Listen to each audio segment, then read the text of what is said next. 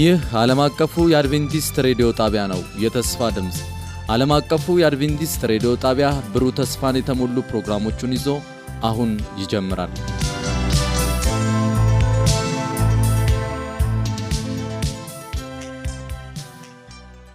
በጌታ የተወደዳችሁና የተከበራችሁ አድማጮቻችን እንደምን አላችሁልን?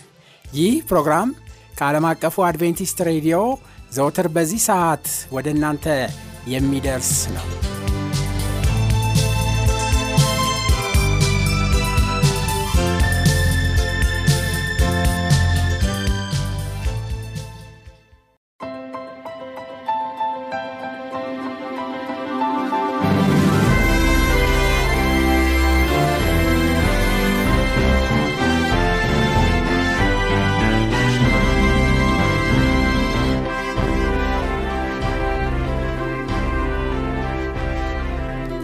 በዚያም ምድር መንጋ በሌሊት ሲጠብቁ በሜዳ ያደሩ እረኞች ነበሩ። እነሆም የጌታ መላእክት ወደ እነሱ ቀርቦ የጌታ ክብር በዙሪያቸው አበራ፣ ታላቅም ፍርሃትም ፈሩ። መልአኩም እንዲህ አላቸው፣ እነሆ ለሕዝብ ሁሉ የሚሆን ታላቅ ደስታ የምሥራች እነግራቸዋለንና አትፍሩ። ዛሬ በዳዊት ከተማ መድኃኒት እርሱም ክርስቶስ ጌታ የሆነ ተወልዶላቸዋል። ይህም ምልክት ይሆንላቸዋል፣ ሕፃን ተጠቅልሎ በግርግም ተኝቶ ታገኛላችሁ። ድንገትም ብዙ የሰማይ ሰራዊት ከመላእክቱ ጋር ነበሩ፣ እግዚአብሔርንም እያመሰገኑ ክብር ለእግዚአብሔር በአርያም ይሁን፣ ሰላምም በምድር ለሰው በጎ ፍቃድ አሉ። መላእክቱም ከእነርሱ ተለይተው ወደ ሰማይ በወጡ ጊዜ እረኞቹ እርስ በርሳቸው እንዲህ ተባባሉ፣ እንግዲህ እስከ ቤተልሔም ድረስ እንሂድ፣ እግዚአብሔርም የገለጠልንን ይህንን የሆነውን ነገር እንይ ተባባሉ። ፈጥነውም ወጡ። ማርያምና ዮሴፍ ሕፃኑንም በግርግም ተኝቶ አገኙ። አይተውም ስለዚህ ሕፃን የተነገረውን ነገር ገለጡት። የሰሙት ሁሉ እረኞች በነገሯቸው ነገር ተደነቁ። ማርያም ግን ይህንን ነገር ሁሉ በልቧ እያሰበች ትጠብቀው ነበረ። እረኞቹም እንደተባለላቸው ስለ ሰሙትና ስላዩት ሁሉ እግዚአብሔርን እያመሰገኑና እያከበሩ ተመለሱ።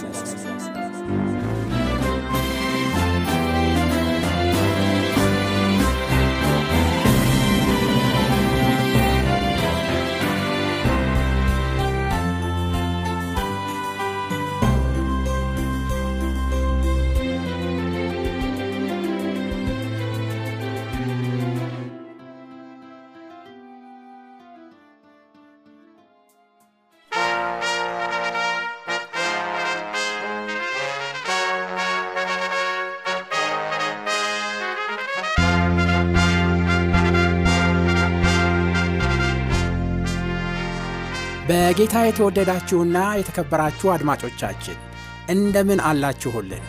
ይህ ፕሮግራም ከዓለም አቀፉ አድቬንቲስት ሬዲዮ ዘውትር በዚህ ሰዓት ወደ እናንተ የሚደርስ ነው። ከዛሬ ጀምሮ በተከታታይ በሚኖረን ቆይታ ዘመኑን እንዋጅ በሚል ርዕስ ወቅታዊ መልእክቶችን በአገልጋይ ኤፍሬም ዳዊት አማካኝነት ይዘንላችሁ ቀርበናል። በዝግጅቱ እጅግ እንደምትባረኩ እናምናለን። ለሚኖራችሁ ጥያቄና አስተያየት በስልክ ቁጥር 0938 67 50 24 ወይም በ0910 82 81 82 ላይ ብትደውሉልን እንዲሁም በመልእክት ሳጥን ቁጥር 145 ላይ ብትልኩልን ልናስተናግዳችሁ ዝግጁ መሆናችንን እንገልጽላችኋለን። አሁን ወደ ዝግጅቱ እናምራ።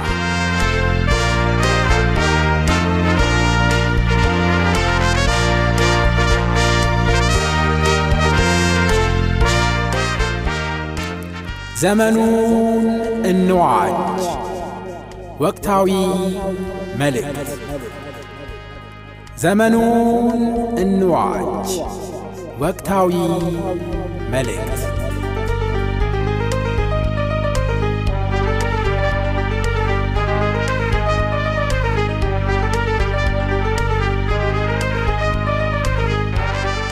ሰላም ጤና ያስጥልኝ። እንዴት ሰነበታችሁ ወዳጆቼ፣ ወገኖቼ? በተለያየ አማራጭ ይህንን መልእክት የምትመለከቱ በያላችሁበት እንዴት ሰነበታችሁ ላለው ዛሬ ሶስተኛ የትምህርት ክፍላችንን እንቀጥላለን። ባለፉት ተከታታይ ሁለት ክፍሎች እንደተማራችሁ ተስፋ አደርጋለሁ ከእግዚአብሔር ቃል በእነዚህ ሶስት ርዕሶች ማለትም ሶስት ክፍሎች ዙሪያ ስንመለከት ሳለ ርዕሳችን መንፈስን መፈተን ወይም መንፈስን መለየት የሚለውን ርዕስ ነው ይዘን እየተመለከትን ያለ ነው ከእግዚአብሔር ቃል በመጀመሪያው ክፍል ላይ በተለይ ክቡር የሆነው ቃል ስለ እግዚአብሔር ስለ መንፈስ ቅዱስ የሚናገረው ምንድን ነው የሚለውን ተመልክተናል። በዋናነት መንፈስ ቅዱስ ምንድን ነው ወይም ማን ነው ከሚለው ይልቅ በመንፈስ ቅዱስ እንደ አማኝ እንደ ክርስቲያን መሞላት እንደሚያስፈልገን አይተናል። ይህ ለኃጢአት ይህ የእግዚአብሔርን ስራ ለመስራት ይህ ሰማይ ለመግባት ብቸኛው መፍትሄ ነው በዋናነት በእሱ መንፈስ መሞላት ለእኛ እጅግ በጣም አስፈላጊ እንደሆነ ይህንን የተከበረውን የተስፋ ቃል በመጽሐፍ ቅዱስ የተሰጠውን ደግሞ ማክበር መጠባበቅ እንደገና በዚህ ቃል ላይ ተመርክሶ ደግሞ መጸለይ ያስፈልጋል የሚለውን አይተናል። ከዛ በኋላ ጌታችን የሱስ ክርስቶስ ይህንን ምድር ወደ ሰማይ በሚሄድበት ጊዜ ካስጠነቀቀው ትልቅ ማስጠንቀቂያዎች መካከል በትንቢት ዙሪያ ብዙ የማሳሳት ስራዎችን ሴጣን እንደሚሰራ እና ሀሰተኛ ክርስቶሶችና ሀሰተኛ ነቢያቶች እንደሚነሱ አስጠንቅቆ የሄደበት ጉዳይ በዋናነት የምጽቱ ምልክት አንዱ እንደሆነ አይተን ስለዚህ ይህ የትንቢት መንፈስ ስጦታ ምንድን ነው የትንቢት መንፈስ የሚሰጣቸው ነቢያት በመጽሐፍ ቅዱስ ትክክለኞቹ ምን አይነት ባህሪ ነበራቸው? በስንት አይነት የተለያዩ ክፍሎች ይመደባሉ እነዚህ ነቢያቶች የሚለውንም አይተናል እንግዲህ ከዛ ቀጥሎ ዛሬ የምንመለከተው ደግሞ እነዚህ ነቢያቶችን በተለይ እውነተኛ የእግዚአብሔር መልእክት የያዙትንና ሀሰተኛ ደግሞ ነቢያትን የሴጣንን መልእክት ይዘው ነገር ግን የእግዚአብሔርን መልእክት በማስመሰል የሚያስቱትን እንዴት እንለያለን? በዋናነት ሰዎችን ሳይሆን ከሰዎች ጀርባ ያለውን አጀንዳ ነው እየተመለከትን ያለ ነው ያንን መንፈስ መለየት እጅግ በጣም አስፈላጊ የሆነበት ጊዜ ላይ ስለደረስን ይህንን ማየት ያስፈልገናል። እና እነዛን መስፈርቶች በመጽሐፍ ቅዱስ ምን አይነት መስፈርቶች ናቸው? ትክክለኛ የሆነውን ትክክለኛ ካልሆነው የምንለየው የሚለውን ዛሬ በሶስተኛው ክፍላችን እንመለከታለን። ነገር ግን በዚህ ሁሉ እግዚአብሔር እንዲያስተምረን ትምህርታችንን ከመጀመራችን በፊት አጭር ጸሎት ከኔ ጋር እናድርግ።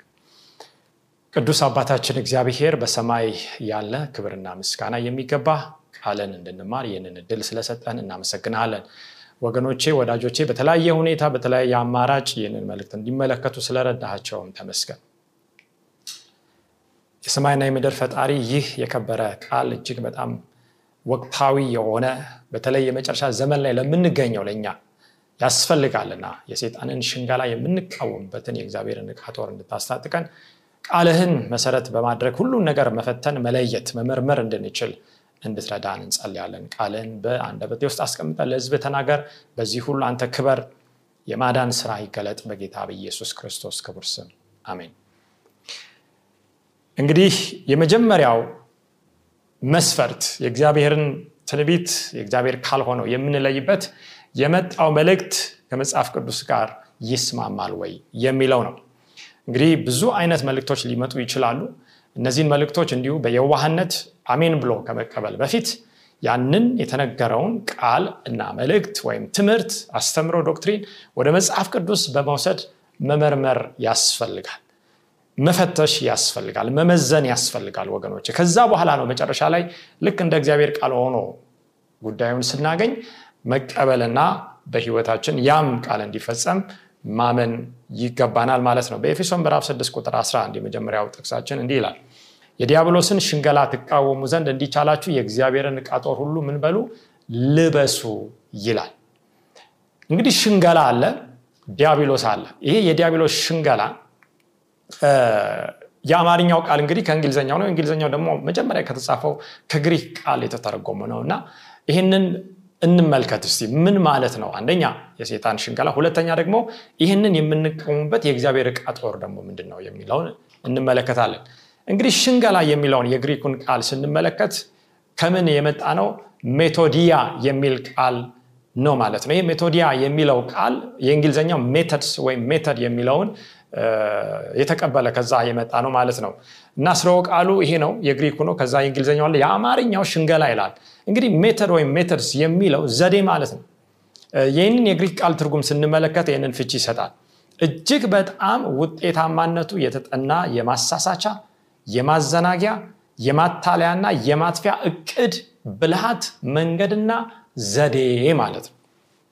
እንግዲህ ይህንን ሁሉ ትቃወሙ ዘንድ የእግዚአብሔርን ዕቃ ጦር ልበሱ ነው ማስጠንቀቂያ ሁላችሁም እንደምታውቁ ሰይጣን የትንሽ ዓመት ልምድ አይደለም ያለው ከሰማይ ከተጣለበት ጀምሮ ሉሲፈር እና ከእሱ ጋር የወደቁ መላእክት ከስድስት ሺህ በላይ ዓመታት ኃጢአትን ሰዎችን የማሰራት ሰዎችን በተለያየ ወጥመድ ውስጥ ጠምዶ የመጣል በኋላ እንደምንመለከተው ከሰማይ መላእክት እንዲወድቁ ሰው ደግሞ አዳምና ሔዋን ፍጹም ከሆነው ዓለም ከእግዚአብሔር ሀሳብ እንዲወድቁ እየሰራ ነው። ይህንን ሽንገላ ይዞ ነው ዛሬ ያለንበት ደረጃ ላይ የደረሰው። ስለዚህ ወገኖች ምን ያህል ነው አጉል እምነትንና ሞኝነትን አስወግደን በብልሃት የእግዚአብሔርን ቃል በማየትና በመያዝ መመርመር የሚገባን መናፍስን ከመለየት አኳያ ማለት ነው።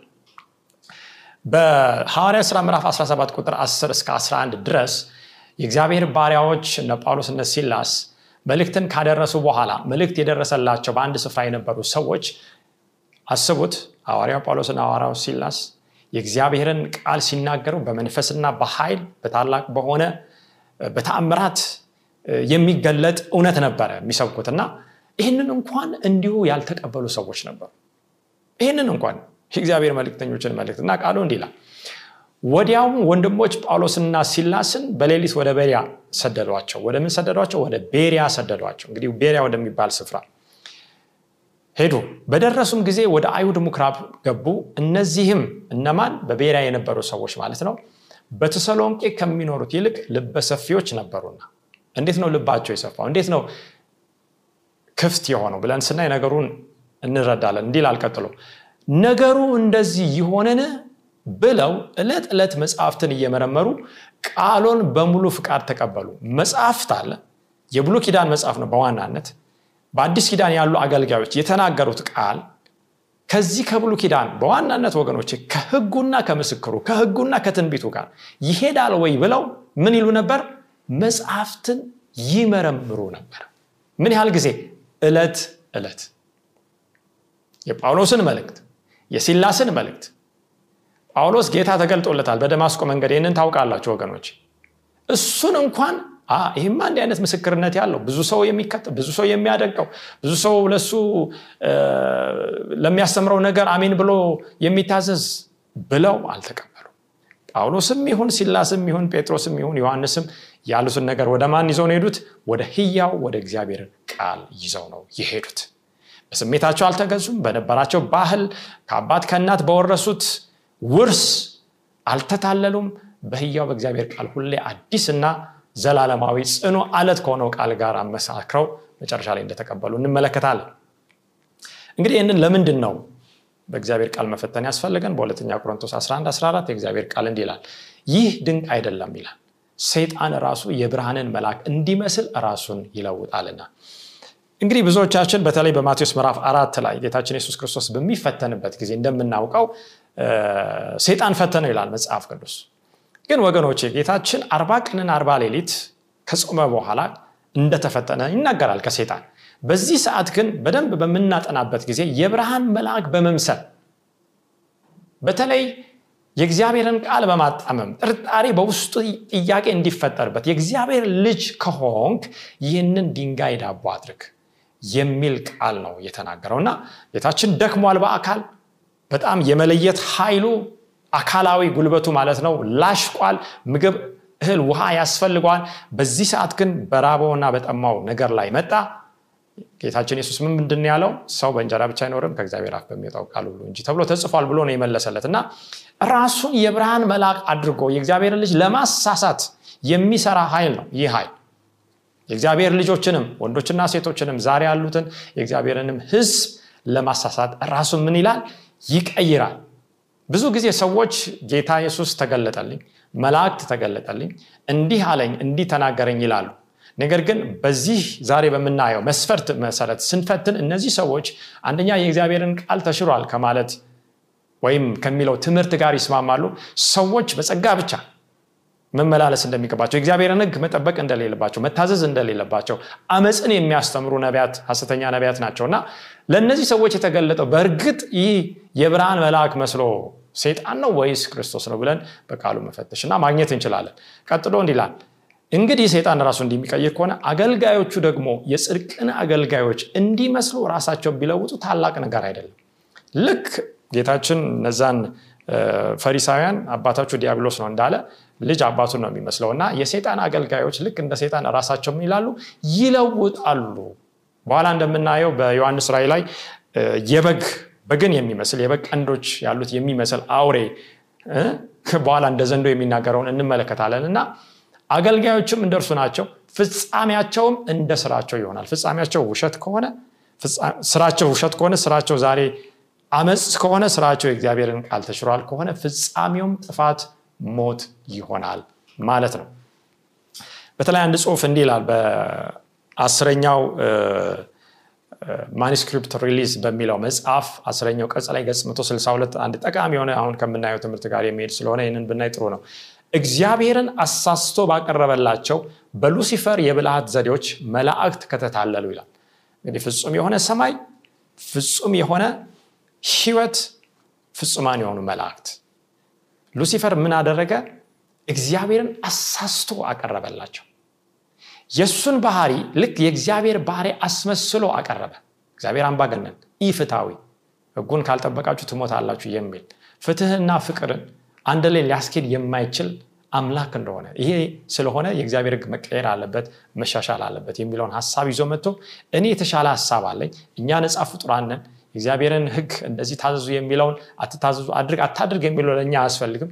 ስለዚህ በነፃነት እንኖር የሚለውን ነገር ግን ወደ ሞትና ወደ ባርነት የሚመራውን በመላእክት አእምሮ ውስጥ እንኳን በማሳደር ብዙዎችን ከእግዚአብሔር ወደ እርሱ ታማኝ ሆነው እንዲመጡ አድርጓል።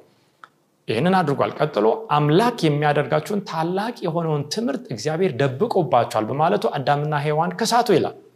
እንግዲህ አዳምና ሔዋን ጋር ሲመጣም ፍጹም ሰማይ ፍጹም ምድር ኃጢአት የሌለበት ንጹህ የሆነ ስፍራ ላይ አመፅ የሌለበት ስፍራ ላይ መጥቶ ያታለለው። ዛሬ ከኛ ብዙ እጥፍ በአካል በአእምሮ በመንፈስ በልጽገው ፍጹም እግዚአብሔርን የሚመስሉትን ሰዎች ነው ያሳሳተው ወገኖች። ከዛ በኋላ ጽሁፍ ምን ይላል? ታዲያ ዛሬ ላይ ያሉ ሰዎች ሊታለሉ የሚችሉበት አደጋ የለምን ይላል? ራሳችንን አናሙኝ እኔ ይህን ያህል ዓመት ቆይቻለሁ ብዙ አውቃለሁ ተምር ያለው ስነ መለኮት ነገረ መለኮት እና ጠንቅቅ ያውቃለሁ አገልጋይ ነኝ ነቢይ ነኝ ባለራይ ነኝ ፓስተር ነኝ። ወገኖቼ ሰይጣን በኋላ እንደምንመለከተው በቬሪ ኤሌክት ወይም የተመረጡትን የመጨረሻውን የእግዚአብሔርን ህዝብ የማሳት እንኳን ኃይል እንዳለው መጽሐፍ ቅዱስ ይናገራል። ነገር ግን ወገኖች አንድ ነገር እንዳንሳሳት ከዚህ ኃይል ይልቅ ይህንን ኃይል የሚበልጥ የእግዚአብሔር ደግሞ ኃይል አለ። የእግዚአብሔር ጸጋ አለ። የእግዚአብሔር እውነት አለ። ያ መንገድ አለ ያ ህይወት አለ ያ ክርስቶስ ያ ኢየሱስ ይህንን ሁሉ አልፈን እውነቱን እንድናውቅ ይረዳናል። ደግሞ ወደ እውነት የሚመራን የእግዚአብሔር መንፈስ እንደሆነ ባለፈው ጊዜ ተመልክተናል። የእውነት መንፈስ ሲመጣ ወደ እውነት ይመራናል። ያንን እንዳንስት ያስፈልጋል። ጠላታችንን ግን ማወቅ አለብን። እንግዲህ በኢሳያስ 8 20 ከዚህ ጋር ተያይዞ የእግዚአብሔር ቃል ምን ይላል? ወደ ህግና ወደ ምስክሩ ሂዱ እንዲህም ያለውን ቃል ባይናገሩ ንጋት አይበራላቸው። እንግዲህ የእንግሊዝኛውን ስናይ ወደ ህግና ወደ ምስክሩ እንዲህ ያለውን ቃል ባይናገሩ በውስጣቸው ብርሃን ስለሌለ ነው ይላል ወዴት ነው መሄድ ያለብን? የቤሪያ ሰዎች ወዴት ነው የሄዱት? ወደ ህግና ወደ ምስክሩ ነው። እነ ጳውሎስ እየሰበኩ ነው። እነ ጳውሎስ በህይወት አሉ። ጽሁፉን ጽፎ አልጨረሱም። የአዲስ ኪዳን መጽሐፍትን ደብዳቤዎችን እነዛ መልክቶችን ራዮች ትንቢቶች እስከ መጨረሻው አላለቁም። ነገር ግን የጳውሎስን ንግግር የጳውሎስን ትምህርት ስብከት ወስደው ከብሉ ኪዳን በዋናነት ከአስርቱ ትእዛዝ ከእግዚአብሔር ቃል ጋር ከተሰጠው ትንቢት ስለ መሲሁ ከተነገረው ተስፋ ቃል ጋር እያይዘው ነው። እንዲህ ያለውን ቃል ስለተናገሩ ብርሃን አለባቸው እነዚህ ሰዎች ብለው መልእክቱንም እነዛንም ሰዎች ሊቀበሉ ይችለዋል ዛሬስ ወገኖች ወደ ማን ነው የምንሄደው? ታዋቂ ሰዎች? ብዙ በቴሌቪዥን ላይ በሚዲያ ላይ ወይም ሜጋ ወይም ጊጋ ትልቅ ቤተክርስቲያን ብዙ ህዝብ በሚከተላቸው ዘንድ ወዳሉ እነዛ ታዋቂ ስመጥር ሰዎች ነው ወይስ ወደ ማን ነው የምንሄደው? ወደዛ ሂዱ ነው የሚለው መጽሐፍ ቅዱስ። ወደ ቃሉ ሂዱ ነው የሚለው። ወደ ህጉ ሂዱ። በሲና ተራራ ላይ ወደ ተሰጠው ወደ እግዚአብሔር ምስክር የእግዚአብሔር ባህሪ ማን እንደሆነ የባህሪው ትራንስክሪፕት ወደ ሆነው ወደ አስርቱ ትእዛዝ ሂዱ ነው። ያንን እናውቃለን። ደግሞ አራተኛው ትእዛዝ ለብዙዎች አደናጋሪ የሆነው ሴጣን ቀይሮት ቀይሮታል ተብሎ እየተስተማረ ያለውን የሰንበትን ህግ ተሽሯል በማለት ሴጣን እንደሚያስት እናውቃለን። ይህ ደግሞ እንዳልተሻረ መጽሐፍ ቅዱስ በተከታታይ ያስተማረንን ተመልክተናል። ጌታችን በምድር ላይ ሳለ ይህ መንፈስ አስቀድሞ የነበረው በሰማይ መላእክትን ያሳተ አዳምና ሔዋንን ያሳተ በሱም ዘመን ከዛ በኋላም በዳግም ምጽአቱ ጊዜ እንደሚያሳስት ነው የተናገረው። በመጨረሻው ዘመን የሚሆነውን እንዲህ ይላል ማቴዎስ 7 22 23 በዚያን ቀን ብዙዎች ጌታ ሆይ ጌታ ሆይ በስምህ ትንቢት አልተናገርንምን? በስምህስ አጋንንት አላወጣንምን? በስምህስ ብዙ ታምራት አላደረግንምን? ይሉኛል። ይገርማል። ወደ ጌታ ይመጣሉ። አንድ ነገር እየጠየቁ ነው። ሰማይ ልንገባ ከአንተ ጋር ለዘላለም ልንኖር የአክሊልን ያንን ሽልማት ካንተ ልንቀበል ይገባኛል የሚል ጥያቄ። በስም እኮ ነው ያደረግነው። ኢየሱስ ብለን ጠርተን አጋንንትን አውጥተናል ትንቢት ተናግረናል። ተአምራትን ብዙ ጥቂት አይደለም ብዙ ተአምራትን አድርገናል ሲሉት ጌታ ምንድን ነው የሚመልሰው? የዚያን ጊዜም ከቶ አላወኳችሁም። እናንተ አመፀኞች ከእኔ ራቁ ብዬ የመሰክርባችኋለሁ። ይሄ እጅግ በጣም አስፈሪ የሚያሳዝንም ነው። በስሙ ተሰርቶ ነገር ግን አላወቁ አንድ ነገር እንመልከት። ሴጣን በዚህ ዘመን የሚሰራው በሴጣን ስም አይደለም። በአጋንንት በወደቁ መላእክት ስም አይደለም የሚሰራው። በራሱ ስም አይሰራም። በጣዖት ስም አይሰራም። የሚሰራው በእግዚአብሔር ስም ነው። ወገኖች እግዚአብሔር በእሱ ስም እንዲሰራ ፈቅዶለታል። ጌታችን ኢየሱስ የጌቶች ጌታ ፈቅዶለታል። ለምን? እኔና እናንተ በቃሉ ላይ ተመርኩዘን እንኑር አንኑር ይታወቅ ዘንድ። በኋላም እንመለከታለን። እግዚአብሔርን ከልባችን እንወድ ዘንድ ወይም አንወድ ዘንድ ይህንን ለማየት ብትወዱኝ ትእዛዜን ጠብቁ። በእርግጥ ሰዎች ይወዱኛል። በእርግጥ በቃሌ ይከተላሉ። በስሜ እንኳን እየሰራ አንድ ቢመጣ እንዴት ነው እነዚህ ሰዎች የሚቀበሉት? እውነት የሚለውን ሊፈትን። በተለይ እዚህ ላይ ከቶ አላወኳችሁም እናንተ አመፀኞች የሚለውን አመፀኞች የሚለውን ቃል ስንመለከት you workers of iniquity iniquity የሚለውን ቃል ነው ምናየው ይሄ iniquity የሚለው የእንግሊዝኛው ቃል known sin ወይም በመታወቅ የሚሰራ ኃጢአት ወይም የሚታወቅ ኃጢአት ማለት ነው። እነዚህ ሰዎች የእግዚአብሔርን ቃል እንዲከተሉ ሀሳቡን እንዲታዘዙ ህጉን እንዲታዘዙ ተነግሯቸው ነበር በፊት። ነገር ግን በአመፅ የሰንበትን እውነትንም ቢያውቁ ሌላውንም እውነት ቢያውቁ ለመንፈስ ለአእምሮ ለአካል እግዚአብሔር የሰጠውን ፍቃድን ቢያውቁ ባለመታዘዝ ግን ምን ሲሰሩ ነበረ? የአመፅ ስራ ሲሰሩ ነበር አመፅ ነው። አሁን አለም ላይ ያለው ነገር በአንድ በኩል ዝንጉነት አለ አለማወቅ አለ ዛሬ እግዚአብሔር ያሳውቀናል። በሌላ በኩል ደግሞ አመፅ አለ ሬቤሊየን የሚል ሆን ተብሎ በደንዳና ልክ እንደ ፈርዖን የሚሰራ ፈርዖንን በኋላ ስንመለከት ከእሱ ጋር ያሉ ጠንቋዮችን ቢሆኑ ይሄ እግዚአብሔር ጣት ነው ብለዋል። እግዚአብሔርን እያወቁ ነው ክፉ ነገር የሚሰሩት። ከእኔ ራቁ ብዬ መሰክርባቸዋለሁ። ባያውቁ ኖሮ ወገኖቼ የእግዚአብሔርን ቃል እውነቱን ተረድተው ባያምፁ ኖሮ ጌታ የሱስ እንዲህ አይላቸውም በፍርድ ጊዜ ስለዚህ ከየትኛው ጎራንን ዛሬ? ጌታ ሆይ ጌታ ሆይ ብለን ስምን ብቻ ከምንጠራ በሌላ ቃል በሌላ ስፍራ እንደምንመለከተው እነዚህ ሰዎች በከንፈራቸው ምን ይሉኛል? ይጠሩኛል ያመልኩኛል። ነገር ግን ልባቸው ከኔ ምን ያለ የራቀ ነው? እጅግ የራቀ ነው ይላል። ስለዚህ የሰውን ትእዛዝ እየተከተሉ እንዲሁ ከንቱ የሆነ አምልኮ ያደርጋሉ የሚለውን ቃል ጌታችን ራሱ እንደተናገረ እንመለከታለን ከዚህ ጋር ተያይዘው ወገኖቼ እንግዲህ የመጀመሪያው መስፈርት የመጣው መልእክት ከቃሉ ጋር ይስማማል ወይ ነው? ቃሉ ደግሞ በእግዚአብሔር መንፈስ እንደተጻፈ እናውቃለን።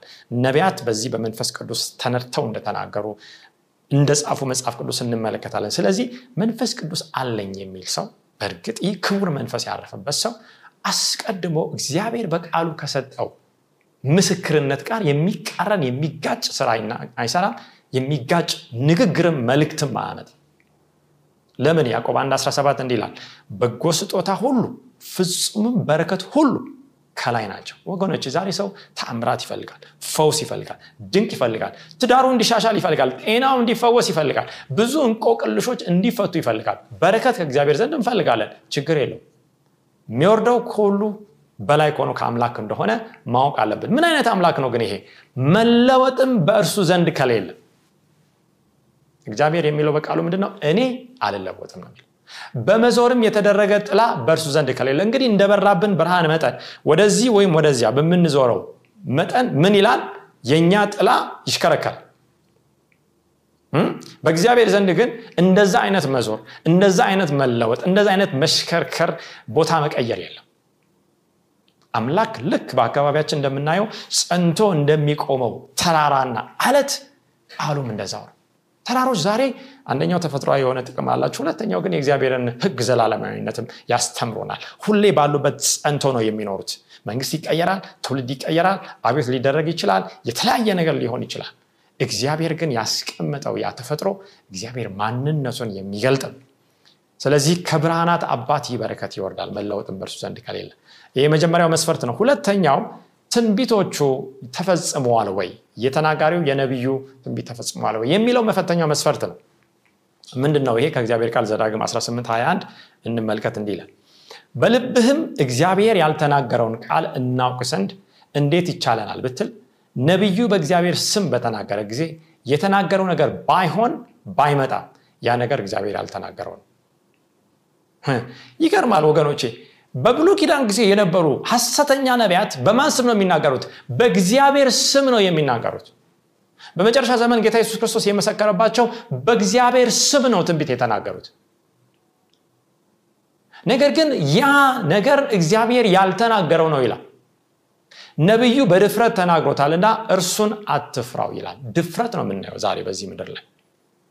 በአደባባይ በይፋ በድፍረት በእግዚአብሔር ስም የሚሸቀጥና የሚነገድ ነገር ነው የምናገኘው። ለትርፍ ለድሎት በኋላ እንደምናየው ለዚህ ዓለም ሀብት የሚነገር ሟርት የሟርትንም ዋጋ ለመቀበል የሚነገር ቃል ይሄ አንደኛው ቅድም ካየነው ጋር የሚመጣው መፈተኛ ነው። ትንቢቱ ተፈጽሟል ወይ?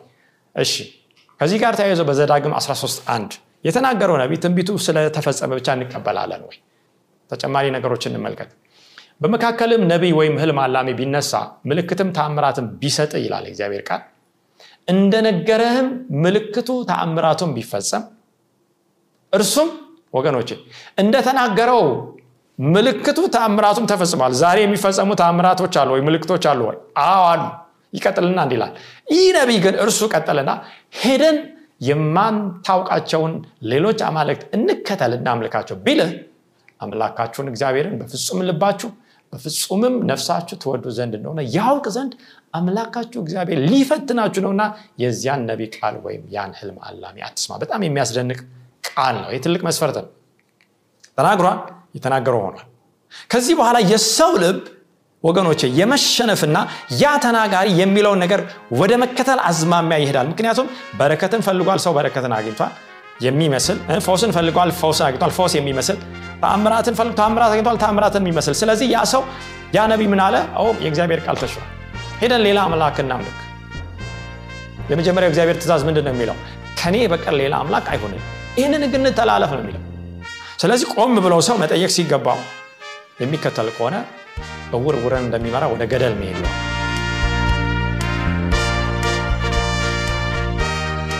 የተወደዳችሁ አድማጮቻችን ስለነበረን የመባረክ ጊዜ እግዚአብሔርን እጅግ አድርገን እናመሰግናለን። በሚቀጥለው ጊዜ የዚህን ተከታይ ክፍል ይዘንላችሁ እስከምንቀርብ ድረስ የእግዚአብሔር ጸጋና በረከት ከሁላችሁ ጋር እንዲሆን ምኞታችንና ጸሎታችን ነው። ደና ሁኑ